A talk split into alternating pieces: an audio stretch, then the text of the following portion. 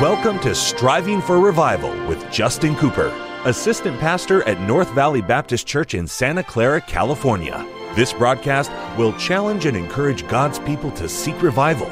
We pray you'll be blessed as you listen to Striving for Revival. Welcome to the Striving for Revival radio broadcast. This is Pastor Justin Cooper coming to today from the KNVBC studio at the North Valley Baptist Church in Santa Clara, California. My, what a privilege it is to have you join us for the broadcast today, and what an honor is mine to take the King James Bible and to share with you some eternal truth from the very Word of God. Today, we're going to be looking into a new chapter in the exciting book of Acts, and we are moving right ahead now into Acts chapter number 19. If you are with us in our studies up to this point, then you know that we really spent um, a lot of time in Acts chapter 18. In fact, I think we did 15 or so studies just out of that 18th chapter. And so now I'm looking forward to getting into the content of Acts chapter number 19 as we are with the Apostle Paul as he is involved in the ministry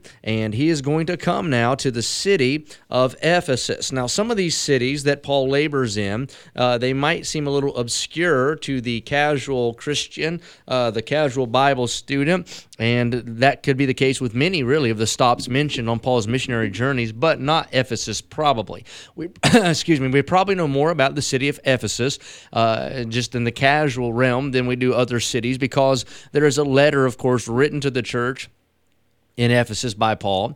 We understand that Timothy pastored the church there in Ephesus. Uh, John the Beloved was there at the church in Ephesus. Uh, Apollos, uh, Priscilla, and Aquila, other people uh, made their way through Ephesus. In Revelation, Jesus penned a letter to it's dictated really a letter to John to write down, and then John to deliver to the pastor of the church in Ephesus. So it's a prominent place, and we're going to talk a little bit uh, about the city of Ephesus and then about Paul's ministry there. And in Acts chapter 19, really the overlying theme is it's everywhere Paul goes, it's revival or riot. And we're going to see that take place here, uh, both a little bit in this chapter.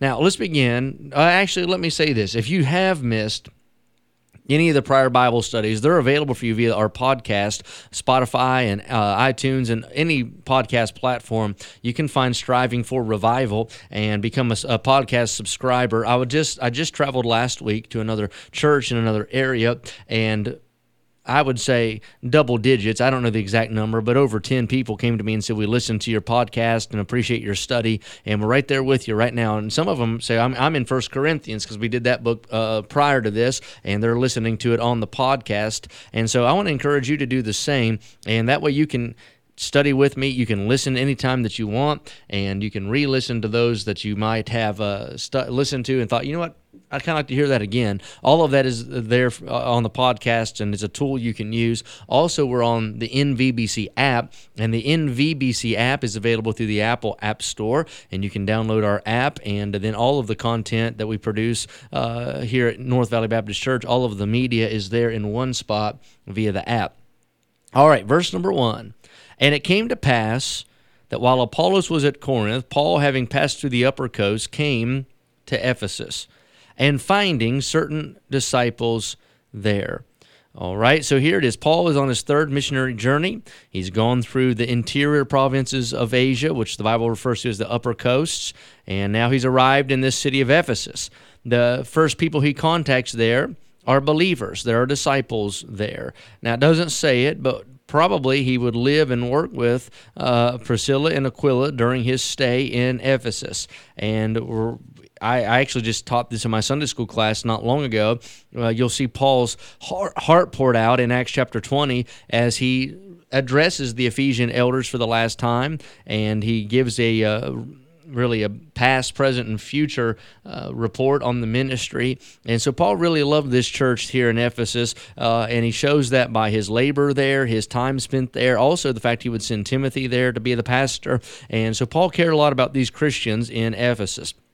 So, anyway, let's go on and read verse number two. He said unto them, Have ye received the Holy Ghost since you believed. So he found some disciples there, and he asks them this question. He said unto them, Have you received the Holy Ghost since you believed?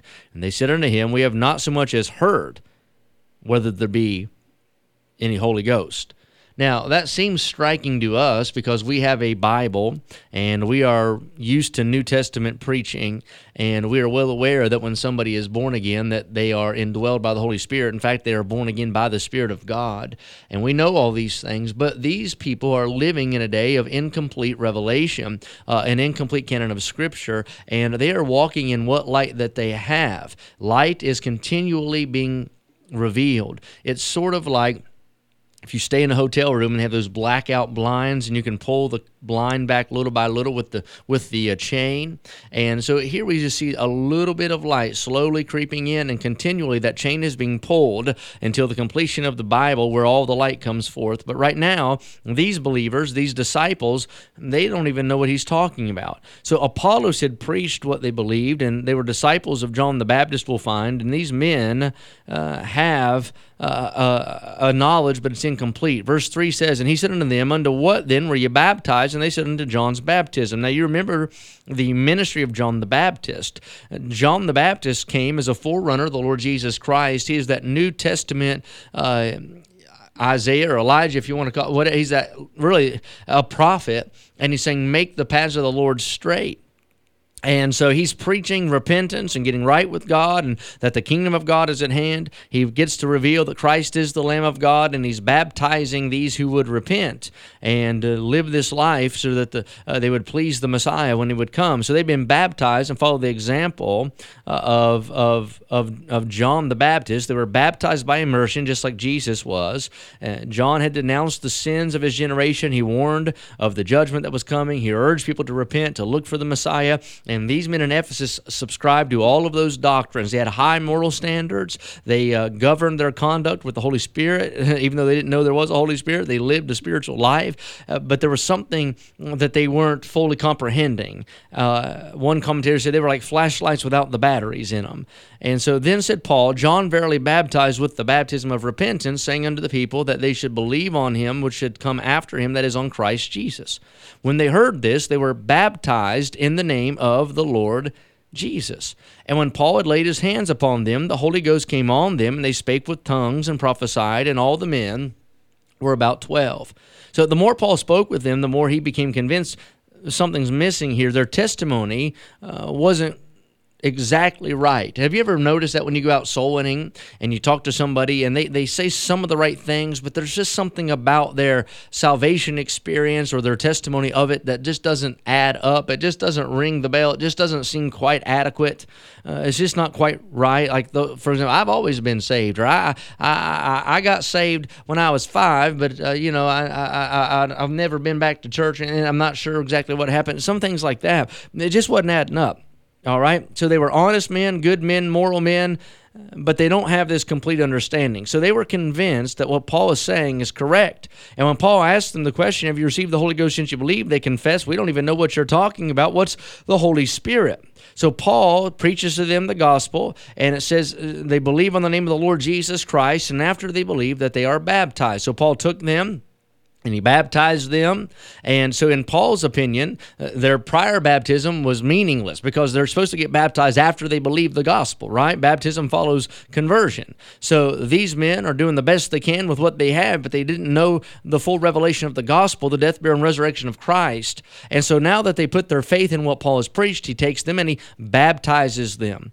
And the Bible says the Holy Spirit of God came upon them and they speak with tongues. Now, remember, the book of Acts is a transitional period, it's a record of church history in days where the church did not have a completed Bible and God used signs and wonders to authenticate the apostles' message, also to convince those who would uh, hear the message the apostles were of God. And so these things would follow, and they were really assigned to the Jews to help them to understand and believe and so this takes place. That doesn't happen anymore, but it happened then to confirm that they had now been born again, that what Paul had preached to them was true. It also convinced the Apostle Paul that they had gotten the package, if you will, that they had believed and that they were genuinely saved. All right, so the Holy Ghost came on them and they spake with tongues and prophesied. Now, remember, tongues in the Bible, foreign languages. They're not speaking in some unknown language to the world, just a language maybe that they didn't know, a language they had not previously had the ability to speak, all right?